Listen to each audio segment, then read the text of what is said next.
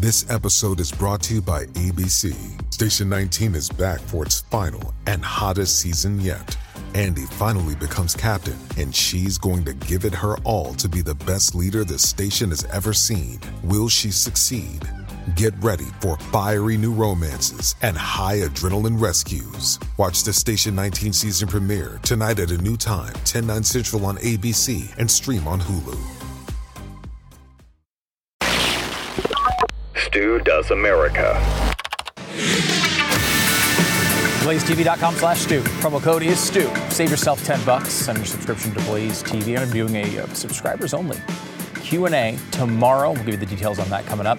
If you're watching on YouTube, like this video right now, subscribe to the channel, hit the bell for reminders, all the things. Drop a comment below right now. We appreciate it. Jorge Ventura is going to join us to talk about the latest failures happening on the southern border. Joe Biden seems to have some classified document problems of his own. But we start by doing the woke progress report. We talk a lot about woke stuff here. Remember the old days when you were in school? You had that report card at the end of the quarter or the end of the year. But in the middle, sometimes you'd have that pesky progress report. And your mom would say to you, "Hey, do you know how to add anything? Like, why are you, why what is why do you have a D in math? You dope. D is for dope." And that's the type of stuff that would go on for other people, not me. Of course, I was a perfect student, uh, a 1600 on my SATs. Don't, don't, you don't need to check that.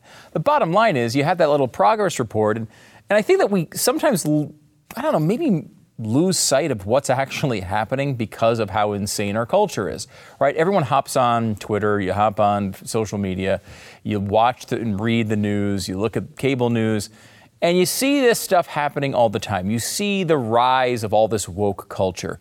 You see annoying Hollywood people uh, embracing these bizarre terms and these bizarre movements. And you think to yourself, why the world is going completely insane. And I think that's why I wanted to stop and, and, and give you a little progress report today because I want to ask the question is that true? Is it true that the world has gone insane? Or are we just seeing certain parts of the world that maybe aren't going insane, but were already insane before all of this woke nonsense popped into our lives? And I thought a really good way to look at this is not to look at some evil conservative site, but instead go to the New York Times. The New York Times, which I read as much as I can take every day, just so you don't have to. You need to know what's in this stupid uh, paper, but uh, I, you don't want to read it. So I go through it and try to read it and pick out all the annoying parts for you to know about. And look, this poll that they decided to uh, to uh, come up with is pretty interesting, and it's interesting because it can't possibly be what they hoped would come out of this poll. They probably hoped for something totally different than this and got something that they didn't like. So kudos to them, I guess, for running the results, even if they didn't like them all that much. But what the uh, and this is the um, this is the story. It says quiz. You can't say that, or can you? Oh, cheeky. That's the cheeky New York Times at work. The questions basically were asking you about what words you use or you would consider using. Are you using the old timey, bad, evil Republican words, or are you using the new woke terminology? Are you signing up to go woke?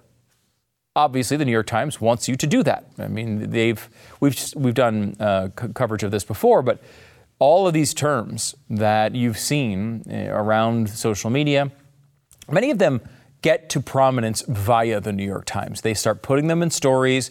Then the left says, oh, this is what we're supposed to say now. And it becomes more prominent on places like MSNBC. It filters down through social media. It becomes the left wing thing. And eventually we get to a point where half the country, at least, is saying this, these nonsensical terms. Uh, this is sort of the process that it goes through. So the New York Times view on this is really important. Like when they go and start using these words for the first time, it's a notable thing. In fact, I think there's a Twitter account out there that actually uh, shows every time the New York Times uses a new word. Whenever they come out with a new word and they use it for the first time, they tweet about it because it's something that is central to maybe not your culture on an everyday basis, maybe not my culture on an everyday basis, but the culture of the people who are tastemakers in the media. So let me go through some of these because I think the results are pretty encouraging. We hear a lot about catastrophes, that we're all going woke, that Disney's going woke, everybody's going woke right now. But are the people falling for it? Because yes, these companies are going woke. Yes, there's a lot of nonsense on the left. The media is crazy. But are the average people, do people actually fall for this nonsense? Let's go through some of this. Um, first of all, there are a few terms that people don't like that much and that they asked about, and they, they seem to kind of want to go away. Um, the, here they are Gypsy. About 44% said they still use the term gypsy. Powwow. About 34% said powwow and spaz, which is the most popular word ever in all of rap music from the beginning of time, apparently, because everybody keeps having to change their songs because they said spaz a bunch of times. But only spaz is only 28%. Now, spaz is, you know, maybe not the nicest word in the world, but you know we're certainly not in N-word territory uh, here. It doesn't seem, but this is we're at the point now where people are changing those terms, right? Those are the ones that aren't exactly popular, but and this one, of course, they, the New York Times has to frame it this way. They say, despite the panic on the right, few have stopped using women. Couple of terms here pregnant women and breastfeeding, right? Those are the terms we all understand that pregnant women, uh, or what we're talking about when we're talking about someone who's pregnant with a baby, and breastfeeding is. I don't know if you know this. What you do if you happen to be, uh, you happen to have a kid, and you're going to feed them uh, in that way. So breastfeeding, pregnant woman, Okay? Pregnant women, 86% say they're still using that term. Breastfeeding, 85% say they're still using that term. What about birthing parent? That's what the New York Times and the woke media wants you to use. Well, only 34% say they would use that term. And chest feeding, the alternative for breastfeeding, only 10%. Uh, 10% yes, 90% say no, they would never use that term. It, it's weird, isn't it? You know, there's that whole uh, thing, I think it's Meet the Parents, where uh, he's trying to get himself uh, out of some situation. I can't remember the exact details. Um, and uh, he says that he's milked a cat, I think. And and was it De Niro in that movie? And De Niro says, uh, "Have you milked a cat?" And he says, uh, "Yes." And he says, uh, "You can milk anything with a nipple." Um, can you milk me? Uh, was the exchange, if I remember it broadly. But you know, it just it doesn't it seem weird chest feeding. Um, we all know we know what's going on. Every American seems to know what's going on, except for about 10% of the population. That's encouraging. They've been pushing chest feeding on you like crazy. They've been pushing pregnant or birthing parent on you like crazy. Yet you, and not just you, not just conservatives, but people across the spectrum are rejecting that nonsense. Now, you might say, and this is a cor- correct worry here as we go through this stuff, you might say it's only a matter of time. And at some, it, to some extent, that's true. If we don't mock this stuff, if we don't push back on it, if we don't notice, if we start saying all these terms for them, eventually it will become the norm. However, we should realize that chest feeding, this is not a thing for almost all of America. Even the crazy liberals you know, they're not doing that either. They're not saying, well, we don't want a gender reveal party because we don't believe in your gender construct. That's not really most people. And it's something important to remember. How about master bedroom? Now, again, the left has been trying to make a woke thing out of the whole master bedroom, saying, Master, that calls to mind slavery. And I, I know what, you, what you're doing when you do that. You're talking about slaves or something. Well, master bedroom, still 84% of people will say it. Primary bedroom, I guess, is the alternative. 49% say they would say that, so less than half. Again, people are rejecting the woke term. And I would even say in this particular case, while everyone pretty much is on board with master bedroom, primary bedroom doesn't necessarily strike me as a hugely woke term. I mean, you, you, could use that interchangeably, honestly, in my mind, but still only about half of people will use it. How about global south? You ever hear the phrase global south before? I honestly didn't even know what they meant by global south. Uh, what do you mean global south? I mean, that was too woke for even me who has to watch this nonsense every single day. Well, you used to say third world country. You used to say developing country. You used to say low income company, uh, country. And now you're supposed to say global south? Like, what happens if there's a poor country in the north? Doesn't make any sense at all. These terms are dumb. Global South, only 15% of people will even say it. I'm surprised it's even that high, honestly. What's the most popular way to say that? Third world. 73% We'll still say third world. Developing nation, 60%. Low income nation, 33%, which again is just a, I don't think low income is bad either. It's just a descriptive factor, right? But developing is a little bit nicer, I guess, than third world. But honestly, people don't care. They're still saying it because they know what it means.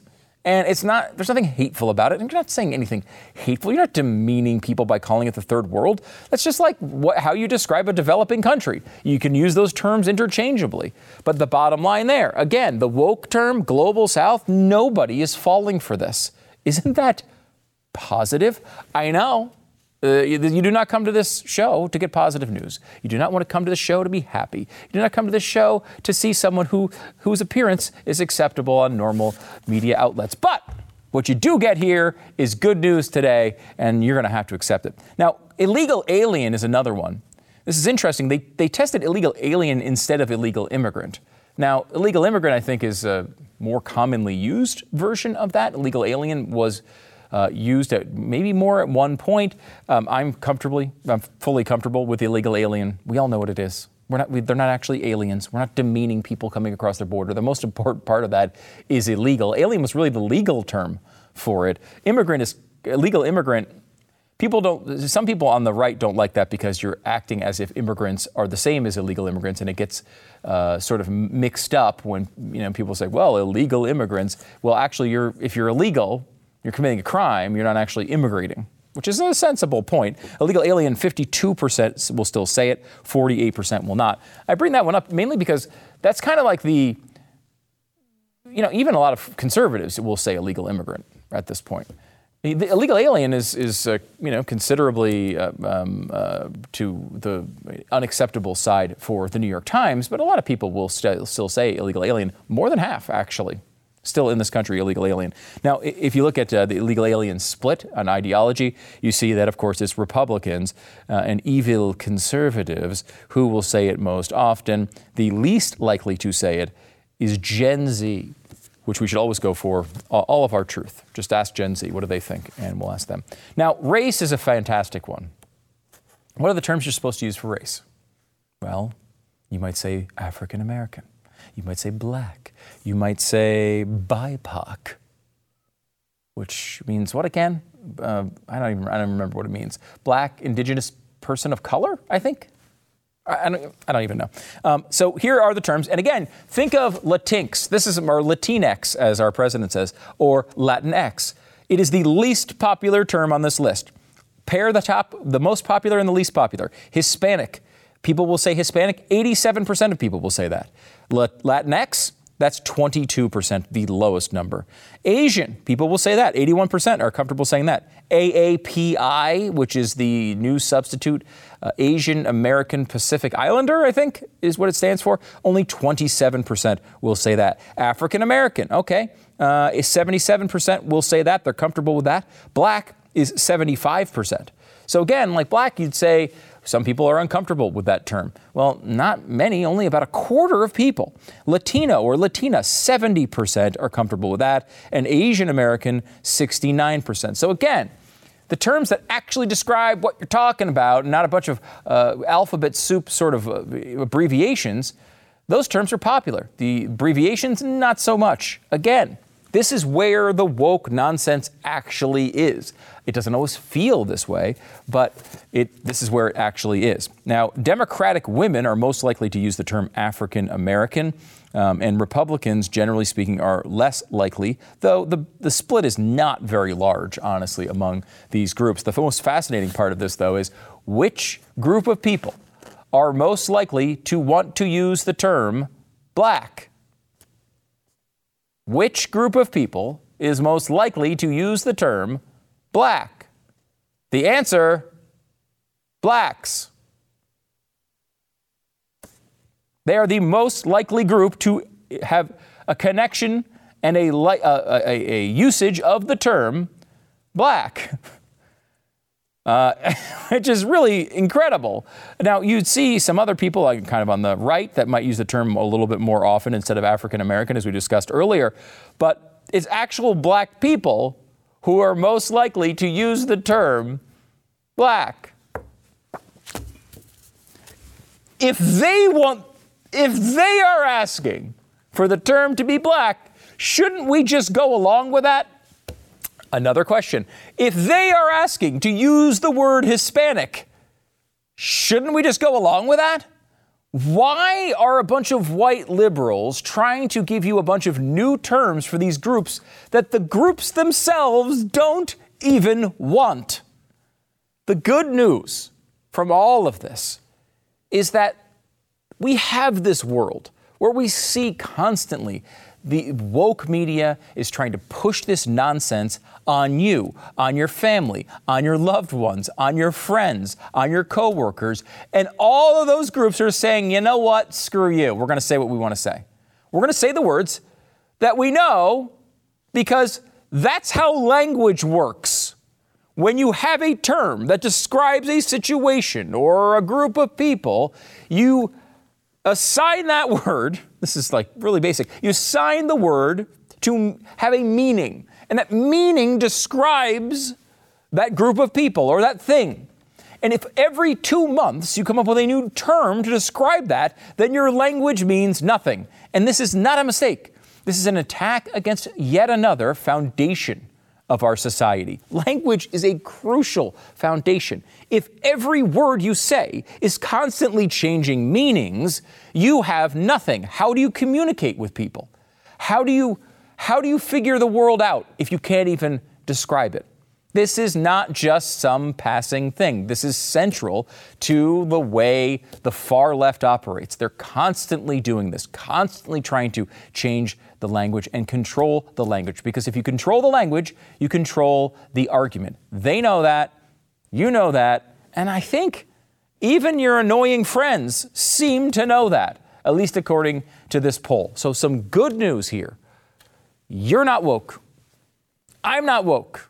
And almost everyone you know is also not woke. Woke is losing.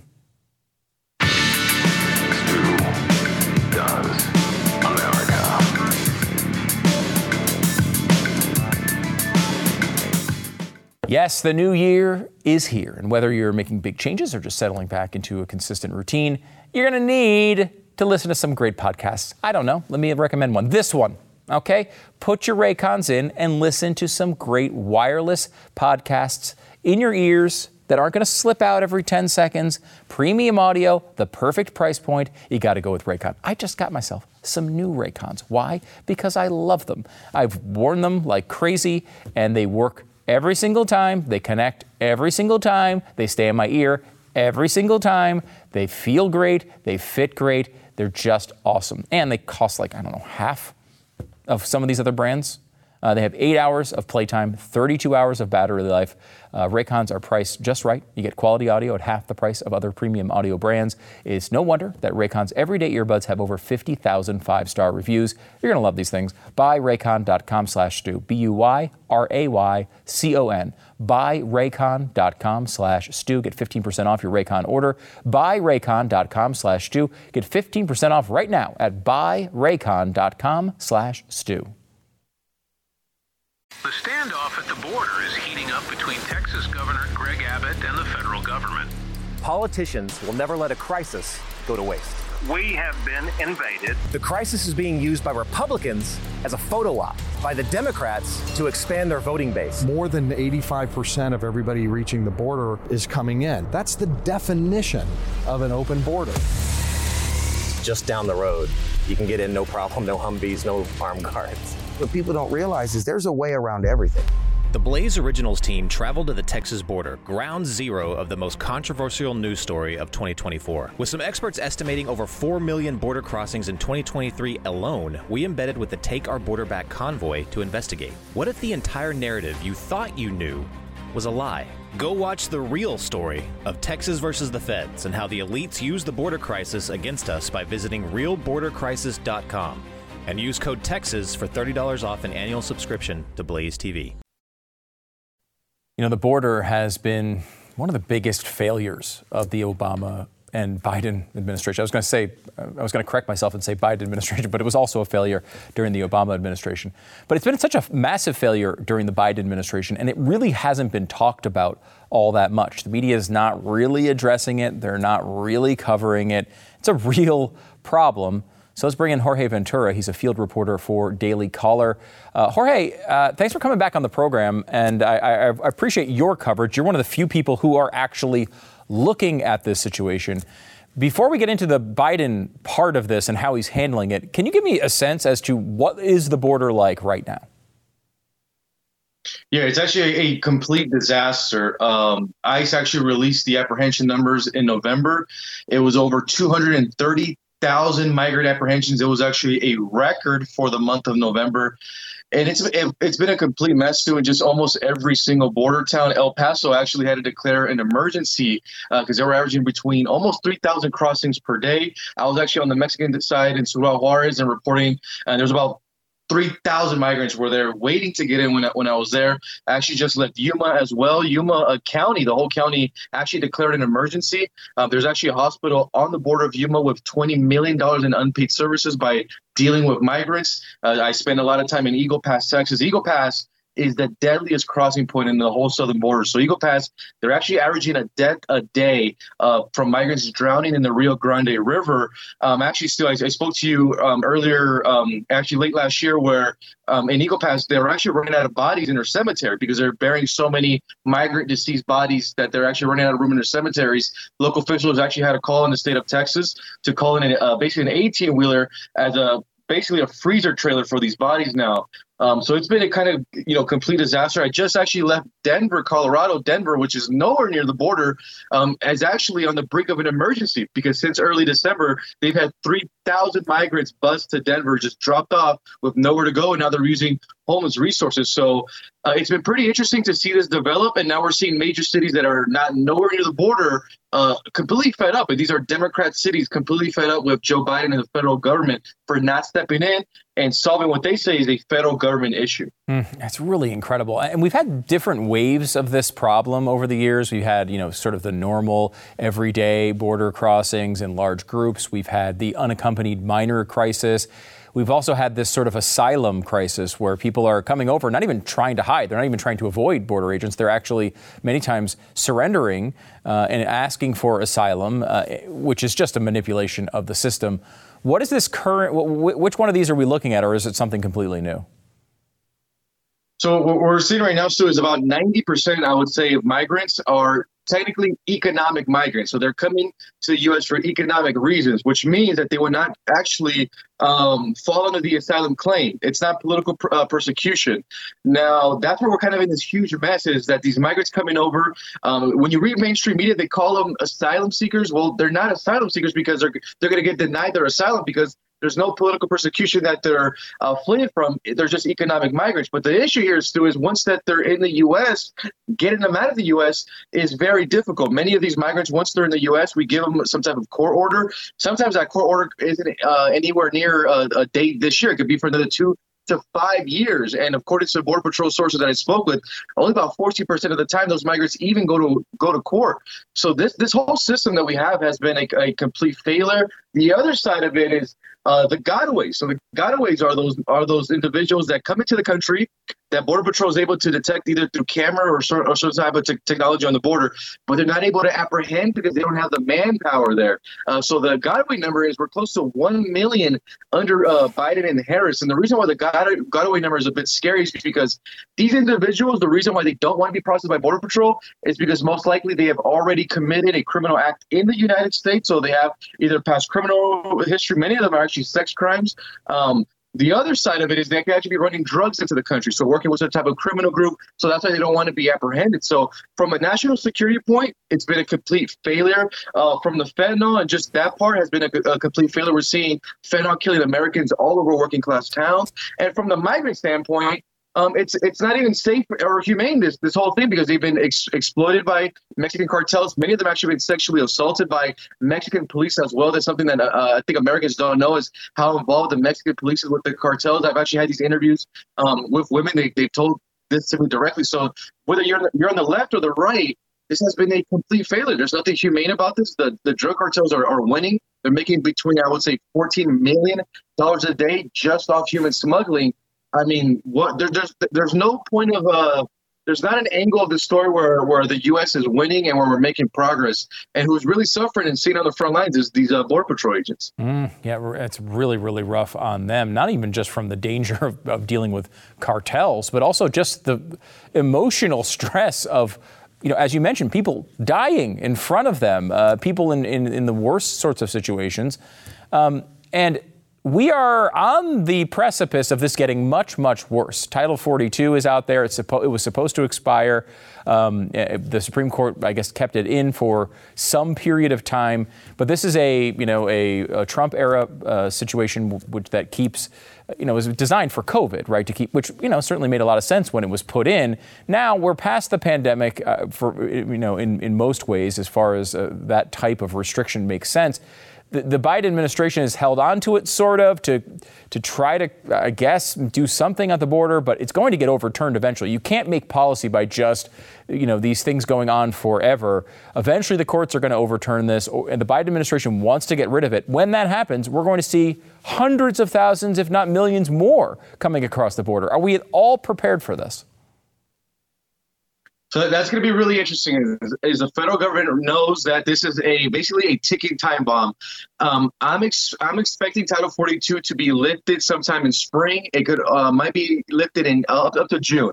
So we'll we'll see there. But the Biden administration knows it's a ticking time bomb. Now we'll see if they have a, a plan in place. We haven't seen anything yet. Um, one thing that that Department of Homeland Security did say is they were expecting up to 14,000 illegal crossings per day if this Title 42 was lifted, and they're expecting 5,000 just in uh, El Paso, Texas. So this is this is going to be a disaster. Now, look, Title 42 is not the perfect solution, and Border Patrol agents know that. Um, one, one of the kind of the flaws of Title 42 is that if a migrant is deported under Title 42, it doesn't fall on the record. So meaning they could cross illegally again, and we could deport them on Title 42 again, and we wouldn't even know that this uh, migrant have, has already been deported. Mm. So when I speak with Border Patrol agents, they say, look, the law's already on the books. You know, if you cross illegally, you get deported, you get detained, you go through the process.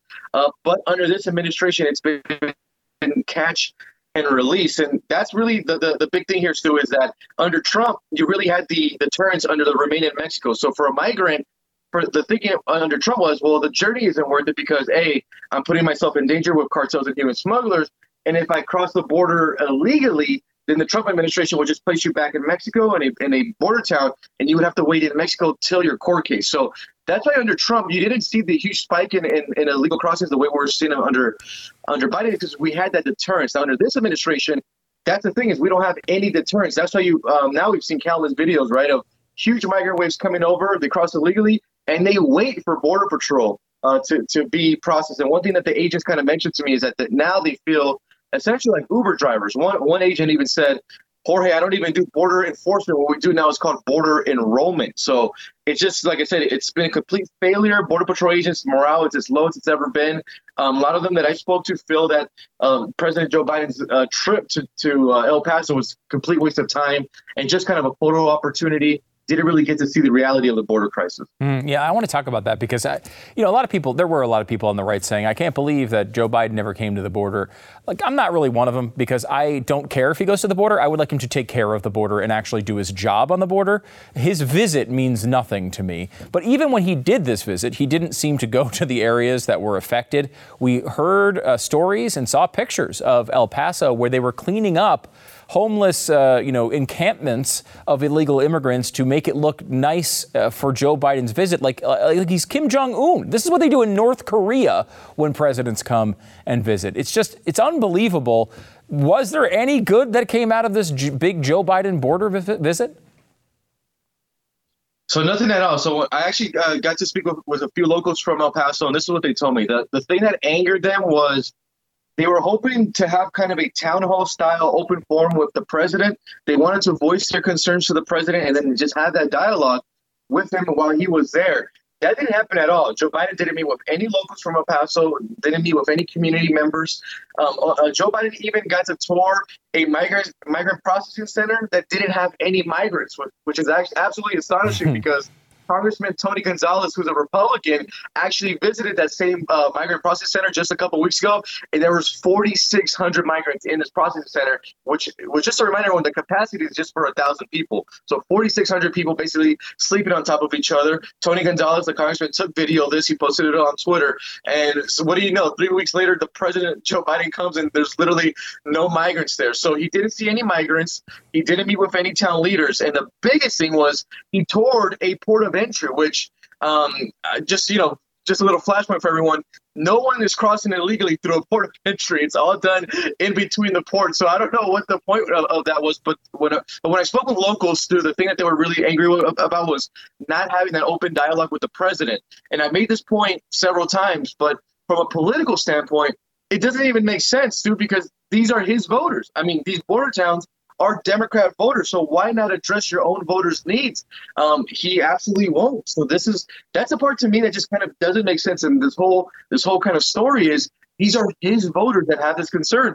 The mayor of El Paso is a Democrat. He's the one that declared an emergency. He's the one that needs a federal reimbursement. So this is getting really interesting uh, now that we're seeing the Democratic Party attack Joe Biden on this issue. Mm, it's really fascinating. Do you think there's any plan here to deal with the next uh, couple of months as you know Title 42 uh, probably gets overturned? We're going to see a much larger influx of illegal immigrants. Do you think there's any plan? So we'll have to wait and see. What, what, what's really getting interesting now is you know, it's one thing when the Republicans attack Joe Biden on immigration, but right now he's actually getting attacked from Democrats as well. Mm. So, Mayor of Chicago, Lori Lightfoot, and Mayor uh, Eric Adams of New York City, they actually wrote letters to the Democratic governor of Colorado because Denver, because they couldn't handle the, the migrant influx that they were getting, started busing migrants to New York and Chicago. So now we have Democratic leaders basically fighting over each other over busing migrants. Um, California governor, who's obviously a Democrat, Gavin Newsom, he actually toured the, the border last month. And he actually even put out a video on Twitter saying that California couldn't handle the lifting of Title 42. So you even had Gavin Newsom, a hmm. Democrat, advocating for Title 42 to stay in place because here in California, where I'm from, all of our shelters are actually at capacity with migrants. So what I think, Stu, what's going to be interesting, I think, for the next couple months is now the anger is coming from his own party. You know, it's one thing, like I said, when it comes from Greg Abbott and the Republicans, but now it's coming from Democratic mayors, it's coming from Democratic governors, and right now in Colorado, which which I just left, right, just left Denver, you know, they're about to spend three million dollars in taxpayer money in just sheltering migrants. So they're urging Biden for some type of federal reimbursement. I think that's where things are going to get really interesting. I know right now the Republicans control the House, and, and you know I'm getting asked if, if that might do something with the impeachment of Mayorkas. Look, I, I don't know. We'll have to wait and see. Anything can happen in politics, but I think Biden is going to be feeling much more pressure from the left on this issue. Mm, amazing. I mean, I think some of these border states, especially with Democrats there,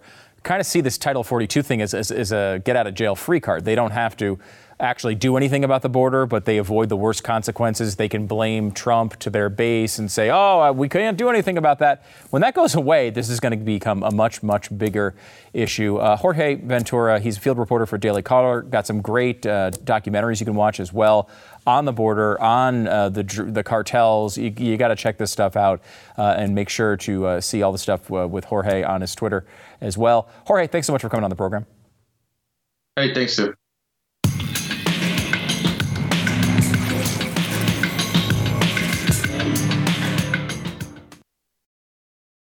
Are you a subscriber to Blaze TV? If you just said no out loud, what is wrong with you? Mm, I'm so disappointed in you. Yeah, that's true. Well, not really, but I would love for you to join. Um, and let me give you a potential reason to join. Tomorrow, uh, Off the Record is a, a, new thing they just started this year. Or I think it was just this year, maybe late last year. Uh, and it's a cool thing where every every week, every two weeks, we have these Q&A sections with uh, Blaze TV subscribers only. You can ask kind of about anything. Um, you know, look, if you ask questions about the Philadelphia Eagles, am I going to pick your question? Yes, I am. I mean, let's let's be honest about it. Uh, but yes, you can ask really about anything You can ask about politics. You can ask about food. You can ask about uh, you know questions where you know I can tell you behind the scenes stuff that Glenn has done in his life that will get him arrested. Whatever really you want to know about. Blaze TV subscribers only, though. It's at blazetv.com slash Stu. Now, if you go there, use the promo code Stu. You'll save yourself 10 bucks. So we would encourage you to do that type of thing. But Wednesday, 12:30 p.m. Eastern, exclusive event for Blaze TV subscribers. I will be answering your questions and make sure you join us and check it out. Again, subscribe blazetv.com slash Stu, blazetv.com slash Stu. The promo code is Stu.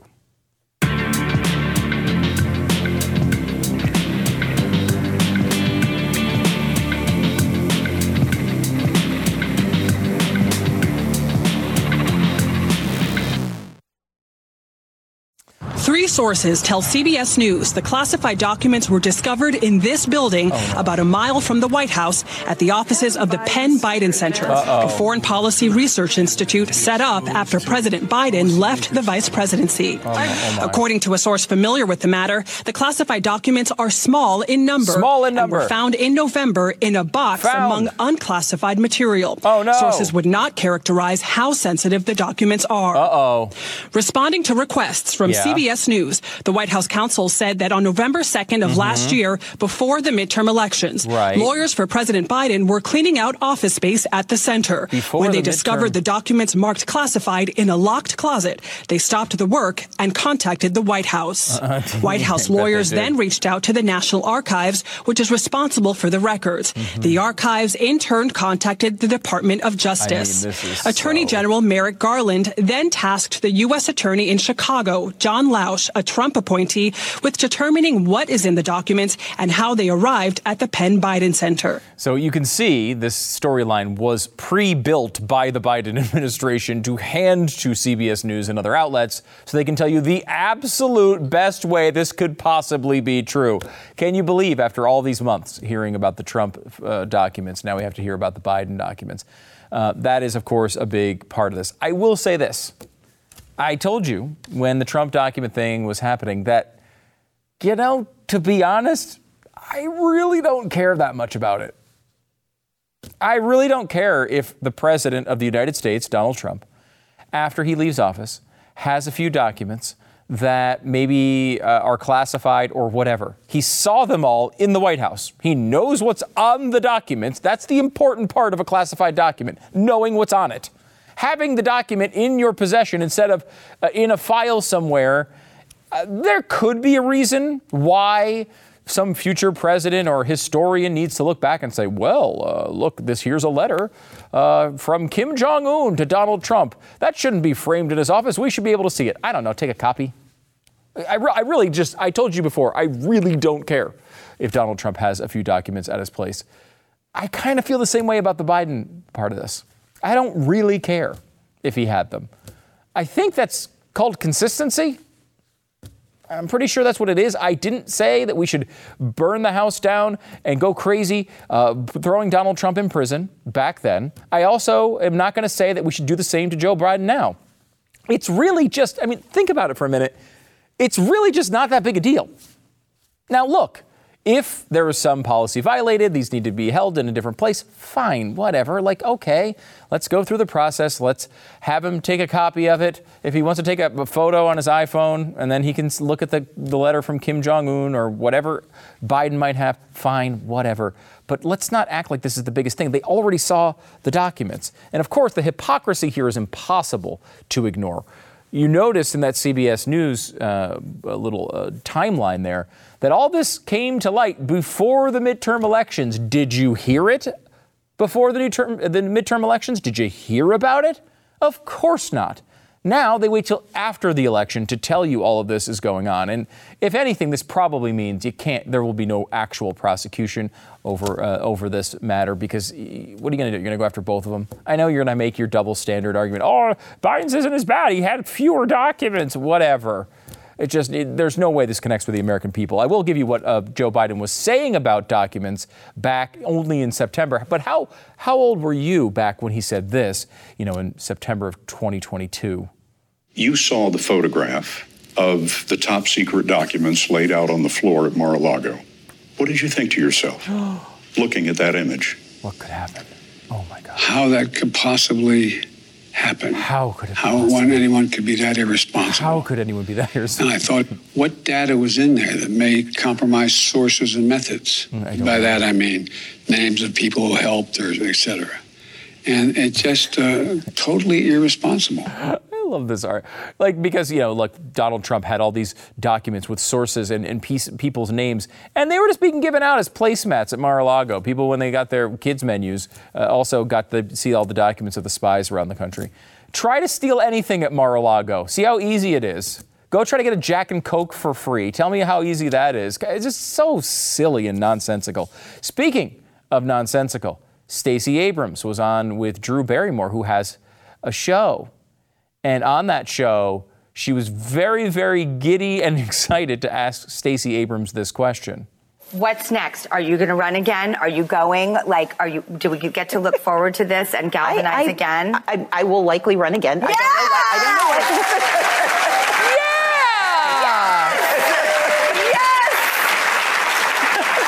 Oh my God! They're all So, are you going to go up against um, good some tough men who kind of don't always play fair? Oh, well, good if question, at first you Drew. don't succeed, try, try again. And if it doesn't work, you try again. I, I, I have never been more excited for anything in my life than Drew Barrymore was to hear that news of Stacey Abrams, a candidate who's done nothing but lose. Her entire career is a giant L. Why would anyone be excited? I mean, I'm excited she's going to run again because I want a Republican to be elected. So, yes, please run again. But I have never been that excited about anything. I watched the Eagles win the Super Bowl. I was like, ah, this is great. I was not that excited. So, congratulations uh, to Stacey Abrams for yet another loss right around the corner. And Katie Porter is launching a bid for Dianne Feinstein's Senate seat. She will run in the 2024 uh, the primary leading up to the 2024 election. Porter has previously acknowledged that while she was considering a bid for what is expected to be an open Senate seat in Gal- California, um, Feinstein hasn't said that she's retiring yet, but everyone kind of thinks she uh, will be soon because she can't, you know, remember anything or do her job in any capacity. Um, I will admit something to you that I'm probably not supposed to admit. I don't know who Katie Porter is. I I know a lot of politicians. I'm sh- she's a very prominent fundraiser. I've read up a little bit on it, but like I don't really remember her from anything. Should I? You know, it's like, what, what movie have I seen them in? I don't know. I, maybe she's an episode of Law and Order. Is that what? I don't I don't know why I would know her. The good thing is I don't know who she is, and that's not great. But I will say the good thing is I don't think Dianne Feinstein knows who she is either.